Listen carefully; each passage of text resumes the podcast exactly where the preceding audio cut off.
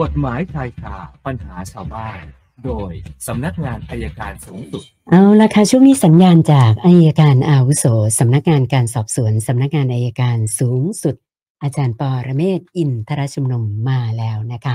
วันนี้อาจารย์บอกคุยกันเรื่อง กระทำการกระทำรุนแรงของเยาวชนนะคะ สวัสดีค่ะอาจารย์คะสวัสดีครับคุณสนันครับ เชิญค่ะ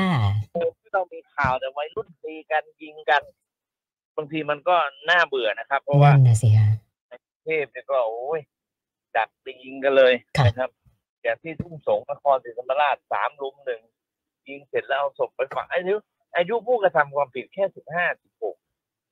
นะครับในกรุงเทพมันมีสิบสี่ปัญหาณเวลานี้การกระทำความรุนแรงอย่างเงี้ย เราจะใช้แบบเก่าไหม คือเราให้เด็กอายุสิบห้าอ่าไม่ต้องรับโทษอะไรพวกนี้อันนี้รับโทษน้อยลง ผมว่าจริง ๆ วันนี้เด็กมันโตเร็ว มันควรจะต้องมีการปรับแก้กฎหมายนะครับว่าอายุสิบห้าขึ้นไปเนี่ย ถ้ากระทำความรุนแรงนะครับ ลักษณะผู้ใหญ่เนี่ย ไม่ให้ใช้วิธีการสำหรับเด็ก แต่ควรใช้วิธีการสำหรับผู้ใหญ่คือการลงโทษอย่างจริงจัง มันน่าจะได้ผล วันนี้เขาไม่กลัว เด็กไม่กลัวจริงๆครับผมถามแล้วเขาบอกไม่เป็นไรสิบห้าสิบหกเนี่ย ยังไม่ต้องถึงกับได้แต่พ่อแม่ไปได้ ตรงเนี้ยนะครับ แนะนำว่าควรจะเปลี่ยนแก้คือกฎหมายบ้านเราเนี่ยบางทีเอามาใช้นะครับ แต่ว่าคนไทยไม่เข้าใจ นี่เรื่องเด็กก็เหมือนกัน บางทีผู้ก่ออาใครเขาเรียกอะไรนะพ่อค้ายาใช้เด็กค้ายาแล้วไม่ค่ะติดนี่หนึ่งอันที่สองที่เห็นชัดเจนเลย เราบอกว่าคนเสพยาเสพติดเนี่ย ยาบ้าเนี่ยเป็นผู้ป่วย ผู้ป่วยเขาทำไงฮะคุณสุนันท์เขาหนีตำรวจนะค่ะหรือว่าไปโรงพยาบาลซึ่งในกลุ่มสแกนดิเนเวียเนี่ย คนติดยาเนี่ยก็ถือเป็นผู้ป่วย เพราะเขาไปรายงานตัวต่อสถานพยาบาลเพื่อบำบัดรักษา แล้วบำแล้วบ้านเราเนี่ยต้องให้ตำรวจไปไล่จับตำรวจไม่ใช่หมอ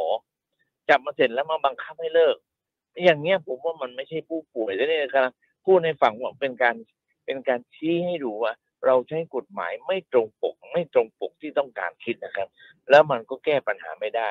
ก็ฝากเป็นข้อสังเกตให้ผู้ที่เกี่ยวข้องลองคิดทบทวนกันใหม่ได้ไหมว่าผู้เสพยา เป็นผู้ป่วยแบบไหนที่เรียกว่าผู้ป่วยนะครับ ประการที่หนึ่งหรือเรื่องเรื่องเด็กที่จะทำความผิดเนี่ยนี่เรื่องเดียวกันหมดนะครับ วันนี้เราแก้ปัญหาอาชญากรรมไม่ได้โดยเฉพาะความรุนแรง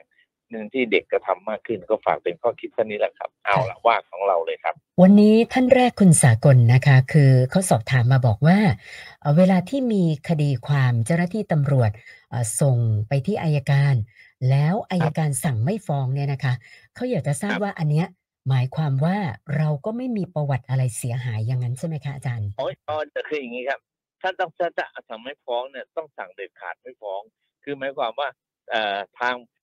ผู้บัญชาการตำรวจแห่งชาติ หรือผู้บัญชาการตำรวจภาคไม่แย้งความเห็นหมายความว่าเด็ดขาดเลย จนถึงว่าไม่มีการฟ้องคดีกันต่อไปก็ ก็ถือว่าไม่เป็นความผิดซึ่งระบบเนี้ยทางตำรวจเขาจะลบประวัติให้ นะครับ ถือว่าไม่เป็นไม่เป็นความผิดแต่ว่าผมอยากจะเรียนเนี่ยที่ผมเคยบอกคุณสุนันท์ไปว่า จริง ๆ การไม่บันทึกประวัติหรือลบประวัติเนี่ยมันลบได้นะดี แต่อย่างน้อยในยข้อมูลตำรวจมันต้องมีนะ คนนี้เคยกระทำความผิดฐานสมมุตินะครับ สมมุตินะ ฐานล่วงละเมิดหรือล่วงลักหรือเรื่องลักทรัพย์ แต่พยานหลักฐานนั้นไม่พอฟัง หรือพิสูจน์ความผิดเขาไม่ได้อายการก็ต้องสั่งไม่ฟ้องศาลก็ต้องปล่อย แต่ถ้าเราลบไปเลยแล้วต่อไปไปเกิดอาชญากรรมในลักษณะเดียวกันเนี่ย เราจะเอาข้อมูลตรงไหนมาใช้ อันนี้ก็คือข้อสังเกตครับค่ะ ส่วนคุณนันทนาบอกว่าก่อนหน้านี้ไปจดทะเบียนหย่านะมีมีลูกกับอดีตสามีสองคน แล้วก็ตอนจดทะเบียนหย่านะคะ ก็ทำบันทึกเกี่ยวกับการให้ค่าเลี้ยงดูบุตร ปรากฏว่าเขาจ่ายได้แค่สามเดือน แล้วหลังจากนั้นไม่เคยจ่ายเลย ทั้งที่เขาก็ยังมีงานทำอยู่มีไรายได้อยู่นะคะ ก็เลยสอบถามมาว่าเราต้องทำยังไงต่อเลยคะอาจารย์ ให้เด็กฟ้องให้เด็กฟ้องกันไปพบพนักงานอัยการคดีเยาวชน แล้วขอให้ช่วยดำเนินการแทน เด็กก็เป็นจะเด็กก็จะฟ้องเรียกค่าเลี้ยงดูนะครับ ฟ้องจากพ่อ ซึ่งโดยปกติเด็กลูกฟ้องพ่อไม่ได้ เพราะจะเป็นคดีอุกทลุมค่ะก็จะให้พนักงานในการฟ้องแทน พอเราฟ้องเสร็จแล้วถ้าเขาทำงานอยู่ เราก็ยื่นคำร้องเราชนะแน่ครับ ก็ขอบังคับคดีหรือทำสัญญาปฏิประนอมแล้วขอบังคับคดี หักเงินเดือนเพื่อส่งชำระหนี้ได้ครับ ค่ะค่ะ ท่านต่อไปคุณเล็กนะก่อนหน้านี้เช่าแท็กซี่ขับ แล้วก็กำหนดเนี่ยก็คือประมาณสองสาวันนะก็ต้องส่งเงินให้ทางอู่650บบาท ปรากฏว่าที่ผ่านมาก็ประสบปัญหา ส่งได้บ้างไม่ได้บ้างนะคะ ก็มียอดหนี้ติดสะสมกับทางอู่เนี่ยสองหมื่นกว่าบาท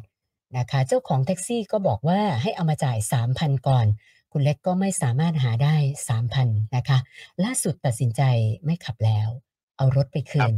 นะคะ ปรากฏว่าเจ้าของอู่เขาแจ้งอย่างนี้ค่ะอาจารย์เขาบอกว่า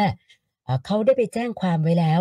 ข้อหาลักทรัพย์ แล้วก็ผิดสัญญาซะผิดสัญญาเช่าซื้อด้วยนะคะ อาจารย์ ก็เลยสงสัยว่าไอ้เนี่ยมันเป็นคำขู่ของเขาหรือว่าเขาไปแจ้งความข้อหาแบบนี้ได้จริง ๆคะอาจารย์เดี๋ยวรถเขาเช่าขับหรือเช่าซื้อ คือ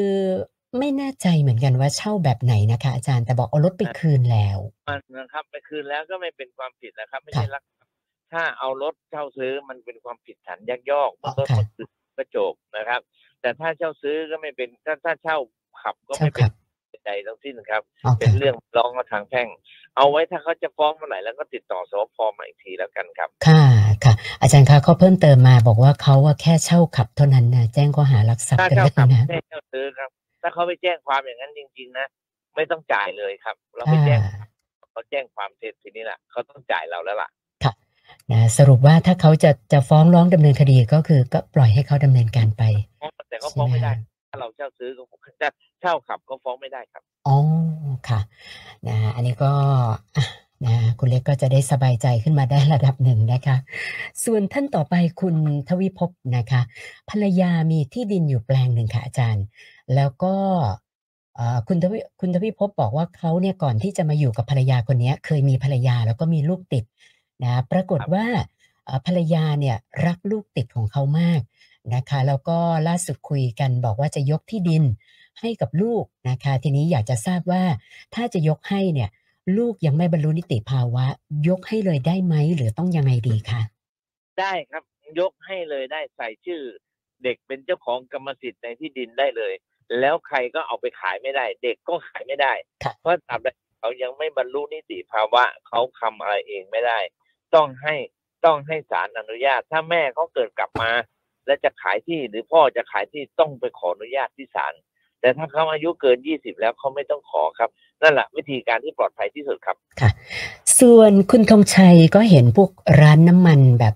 เอ่อที่เปิดแบบเขาเรียกปั๊มหลอดนะคะอาจารย์นะคุณคุณธงชัยสงสัยว่าปั๊มแบบเนี้ยเขาต้องมีการขออนุญาตไหมมีใครมาตรวจสอบไหมเพราะว่าบางทีเวลาจะเติมเนี่ย ก็ไม่ค่อยมั่นใจเรื่องคุณภาพมาตรฐานนะคะอาจารย์ มีครับก็พลังงานจังหวัดเนี่ยเขาจะเป็นคนตรวจสอบแล้วต้องขออนุญาต การจำหน่ายน้ำมันเชื้อเพลิงต้องขออนุญาตก่อนครับค่ะ ส่วนคุณสิริศักดิ์อันนี้ก็ผ่อนรถนะคะนะตั้งแต่ปี 63 นะคะ แล้วพอมาช่วงโควิดเขาก็ไม่มีเงินที่จะส่งต่อนะคะ ค้างค่างวดนะคะ แล้วตัดสินใจเอารถไปคืนไฟแนนซ์ทีนี้สิ่งที่เขาบอกเนี่ยเขาบอกว่าไฟแนนซ์เนี่ยเอารถไปขายได้ เท่ากับหนี้ไฟแนนซ์ที่เขาติดค้างอยู่ แต่ปรากฏว่าไฟแนนซ์ยังมีจดหมายมาทวงเขา บอกว่าเป็นค่าซ่อมแซมรถก่อนขาย เขาก็เลยสอบถามมาว่าจะต้องจ่ายไหมหรือยังไงดีคะอาจารย์เออเขาเคยแจ้งค่าซ่อมแซมให้เราไหมถ้าเขาไม่เคยแจ้ง ก็ถือว่าไม่มีค่ะนะครับ อ่า อันนั้นคือหลักการก่อน ถ้ามันมีมันก็ควรแจ้งตั้งแต่ทีแรกว่าต้องมีการซ่อมแซมต้องเรียกตั้งแต่ต้นว่ามีค่าซ่อมแซมเท่านี้ ค้างเท่านี้ แล้วถ้าไปขายได้ต่ำกว่าเนี่ย เราต้องรับผิดชอบ อันนั้นถึงจะถูกครับค่ะแต่ไม่ใช่พอถ้ามันเท่ากันไม่รู้จะเก็บไงเอาค่าซ่อมเฉยเลย อย่างนี้ไม่ถูกครับค่ะ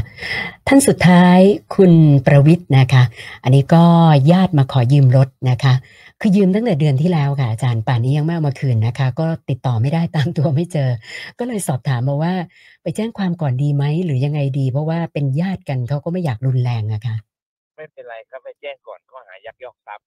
ไปแล้วไม่คืนถือว่ายักยอก แล้วบอกตำรวจลงประจำวันไว้ก่อน อย่างน้อยก็ภายในสามเดือนนับแต่วันที่เขาไม่คืนเนี่ย เราก็เป็นคดี แต่เขามาคืนเมื่อไหร่เราก็ไปถอนคำร้องทุกข์ได้ครับไม่ติดคุกหรอกครับ ค่ะค่ะ วันนี้เติมมาเจ็ดคำถามนะคะ รวมกับเมื่อวานก็เป็นหนึ่งพันสองร้อยหกคำถามแล้วค่ะ โอเคครับ ผมเพิ่มเติมนิดนึงคุณสุนันท์เมื่อเช้าผมเมื่อวานผมได้คุยกับท่านที่ปรึกษาของท่านนายกรัฐมนตรีท่านกิติรัตน์ท่านบอกว่าจริง ๆ เนี่ย ถ้า ที่จอดรถของรถไฟฟ้านะครับ เลิกเก็บเป็นรายชั่วโมงได้ไหมค่ะอย่าไปเก็บยี่สิบเก็บวันละสี่สิบพอไหมอืมนะครับเขาบอกว่าที่อิมพีเรียนสำโรงเนี่ยรถไฟฟ้าขอท่านไปขอที่จอดรถว่าให้จอดแล้วแจวจอดแล้วจอดเนี่ยนะครับค่ะเขาก็บอกว่าก็จะจ่ายสักห้าสิบาทสำโรงที่สำโรงที่ปที่ประตูปราการห้างสรรพสินค้าเนี่ยครับเขาก็บอกว่าดิดิอิมพีเรียนมั้งบอกว่าอะไรนะครับ บอกว่าไม่เอาไม่เอาห้าสิบาท เอาค่ะแค่สี่สิบสองบาทพอ แต่เฉพาะวันธรรมดา ซึ่งเดี๋ยวเขาจะประกาศนะครับ เพราะฉะนั้นต่อไปเนี่ยนโยบายของรัฐบาลนี่ผมก็ช่วยเขานะค่ะเขาก็บอกว่าเขาจะเอารถในกรุงเทพออกจากถนนสักครึ่งหนึ่งก็คือทำได้ก็ต้องหมายความว่าที่จอดรถไม่ว่าแถวสถานีรถไฟฟ้าที่ไหนก็ตาม คิดค่าจอดรถเป็นวันได้ไหมค่ะอย่าคิดเป็นชั่วโมงอันนี้ฝากไปถึงการไฟฟ้าไอ้ยการรถไฟด้วยนะครับขอบคุณครับค่ะ ขอบคุณค่ะอายการปรเมศวร์อินทรชุมนุมค่ะ กฎหมายชายคาปัญหาชาวบ้าน โดยสำนักงานอายการสูงสุด